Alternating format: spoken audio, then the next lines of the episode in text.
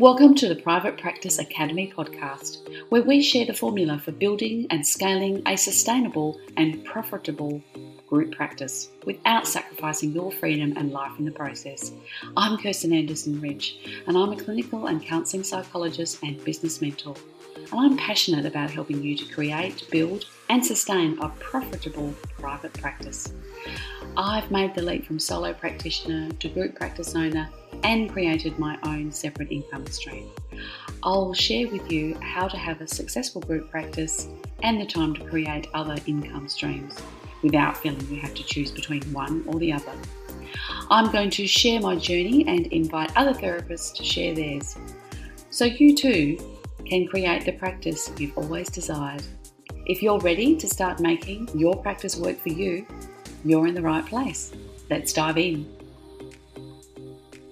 Welcome back to the Private Practice Academy podcast. Today, I wanted to talk with you about something that most, particularly group practice owners, don't like to talk about. And that is whew, money and how that impacts. So, more specifically, I wanted to talk with you about an experience that I have had on more than one occasion since starting my group practice about five years ago.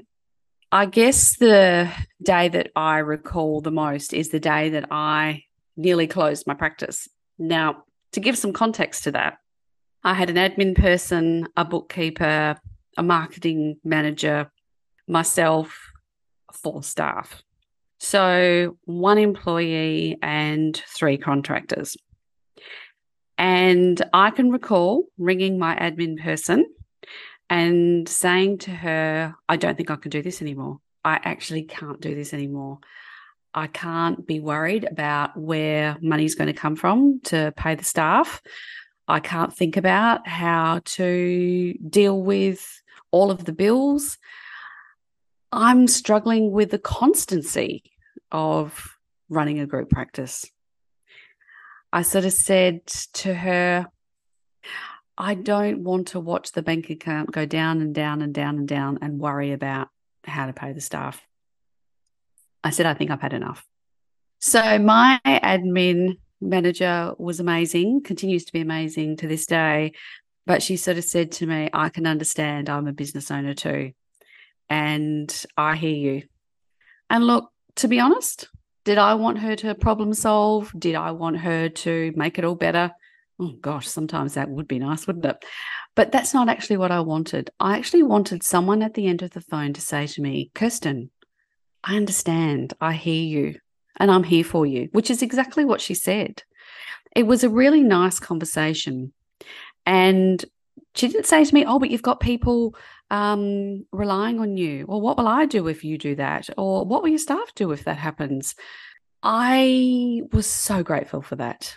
I do remember, though, that one thing that she did say is, why don't you talk to the bookkeeper and have a chat with her and see if you can't work out some things that you could do?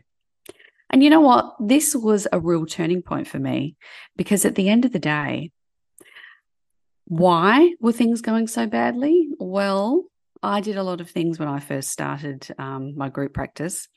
I still had a lot of my own clients that I was still seeing.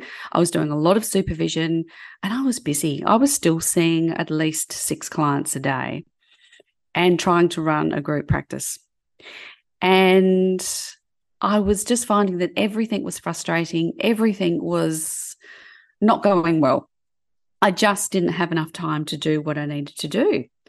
And I found that it was draining. I was finding that I wasn't having time for the family. I was being, oh, I think, grumpy, irritable, and just flat. And I was just allowing the practice to dictate my mood, which is really unlike me.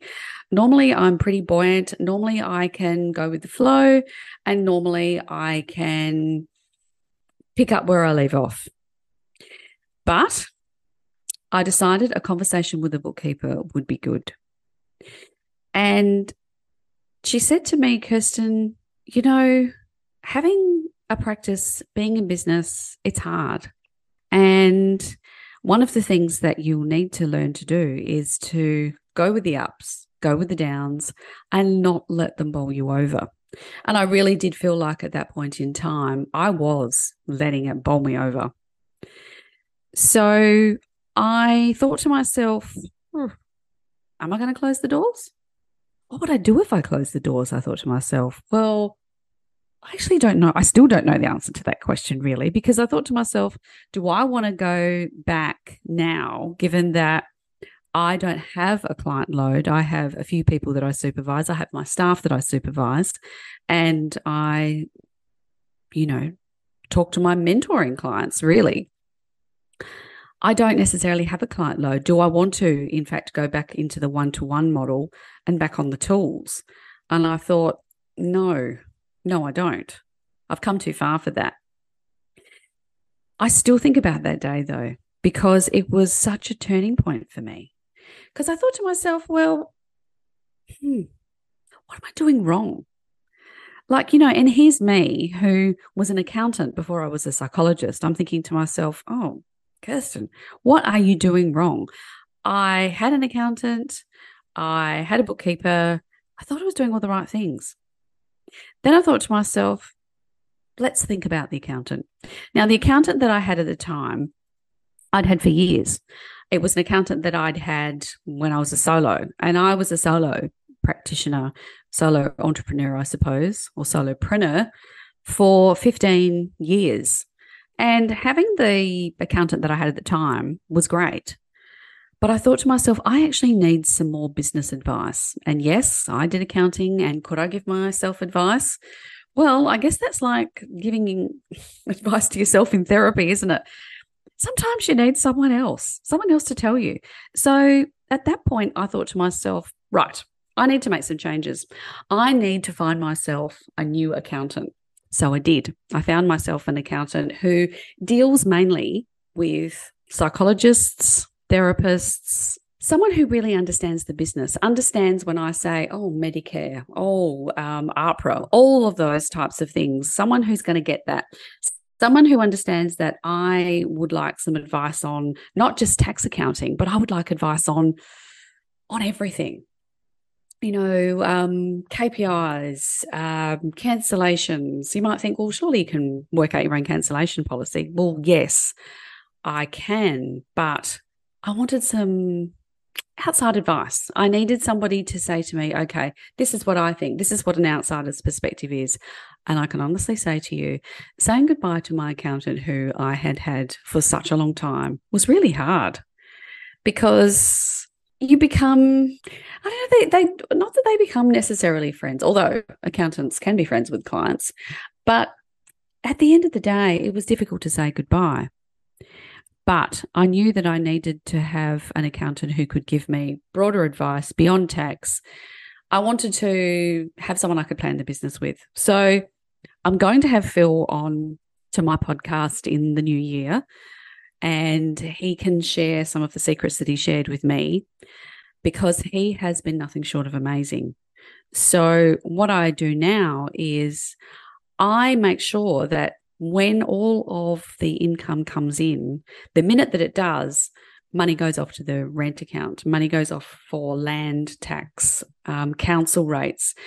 It all goes into different accounts. I have an account for wages, superannuation, tax.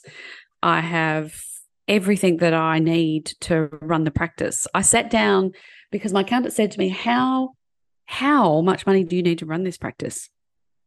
Yes, exactly. Stunned silence because that's how I felt. I didn't know. And I thought to myself, here's me being an accountant and in an old life, long time ago. But why don't I know that?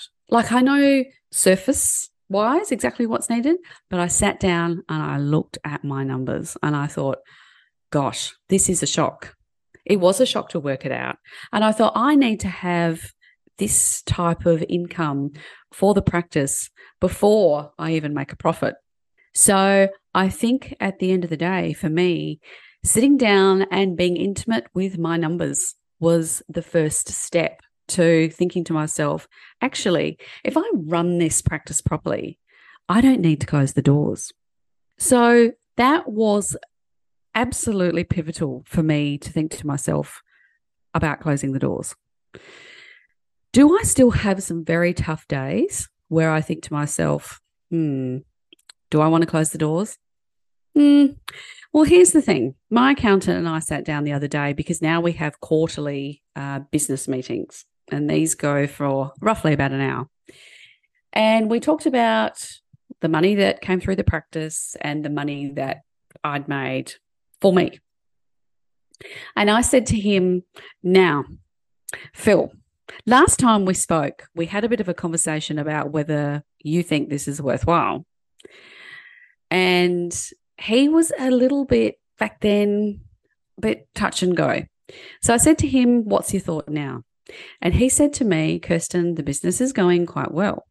He sort of said, But the question will always remain Does the amount of stress that's caused from having a business, from being in the business, from working in the business, working on the business, does that stress cause you more than is good for you, even though you're making a profit? That's the question that will always hang in the air. He said, and only you can answer that question. He said, but having systems, having policies, constantly reviewing the business processes, and thinking outside the box will always help you to do that.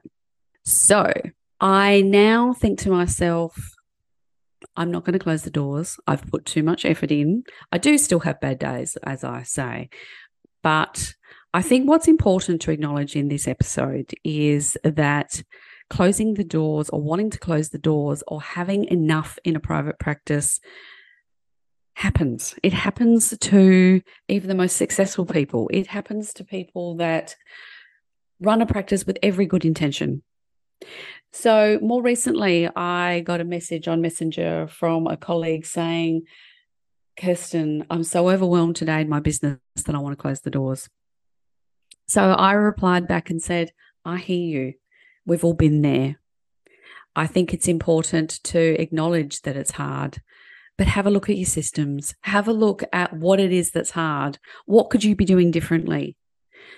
But I thought the most important message to get across to my colleague was hey, this stuff happens.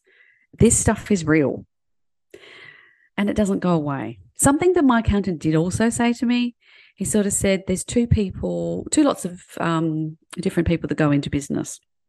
And he said, and only one survives business. So, two types. Ones that go in thinking, I'm going to work in the business, I'm going to just manage the business, I'm going to go in, do the day to day, and hope for the best. Then there's the other type of person who goes in, has plans, has policies, has a direction, has KPIs. And do you know what? For the most part, both work to a point, but your difference is you've got to have the grit and the grime to deal with the ups and the downs. Because sometimes you think to yourself, okay, you've done a forecast for the week and you've gone, okay, this is what's going to come in. Then cancellations can hit. Then people might be sick, clients or your staff. And then all of a sudden you're watching five to six thousand dollars go down the drain that you're actually not going to get back. But rather than think like that, it's important to think, okay, how can I have a buffer for this? How can I make sure that if this happens, or should I say when this happens, that I can manage and it doesn't absolutely floor me. So you're not at a point where you can barely talk to your partner, you've barely got any energy to speak to your kids, which can happen. It's happened to me on occasion and it's happened to many private practice owners that I know of. So, my thought process here is there are those two people, but the difference is the grit and the grime. It's having that mindset. And I'm going to do a couple of podcasts next year on mindset because I think it's so important. Because at the end of the day, what separates people? It is a mindset. It's a mindset that you can survive, but it's also knowing how you're going to survive. Numbers don't lie. So if your numbers line up, if you're putting money aside for your practice, this is going to help. But what I will say to you is you're going to have those days.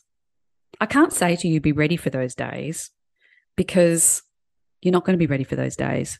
And you know what? If you've had words with your partner, if there's been a staff issue, If the car's broken down, I find that I'm pretty good. If there's one or two things, give me four or five, and I'm not too happy.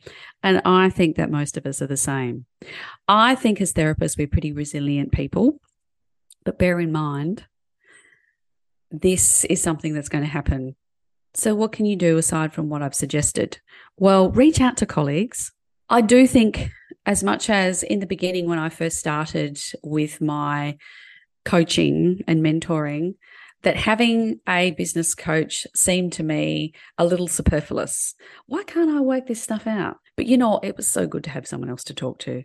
So I think get yourself a good mentor, get yourself a good supervisor, have someone that's outside of the business as well that you can talk to, that you can just ring up and say, ah, this is happening to me. And today I feel like closing the business. But I'm going to say to you that today I don't feel like closing the business. I wanted to say to you, it's real. So I hope that me talking about this openly has helped you and given you some ideas of what you can do and also to say, I hear you. It's so important as business owners that we say to each other, as practice owners as well, I hear you. I'm here for you. Reach out. That's all that I have time for today. Take care. Until next time. Thank you for listening to the Private Practice Academy podcast. If you enjoyed this episode, please head across and subscribe and leave me a review. That would mean the world to me.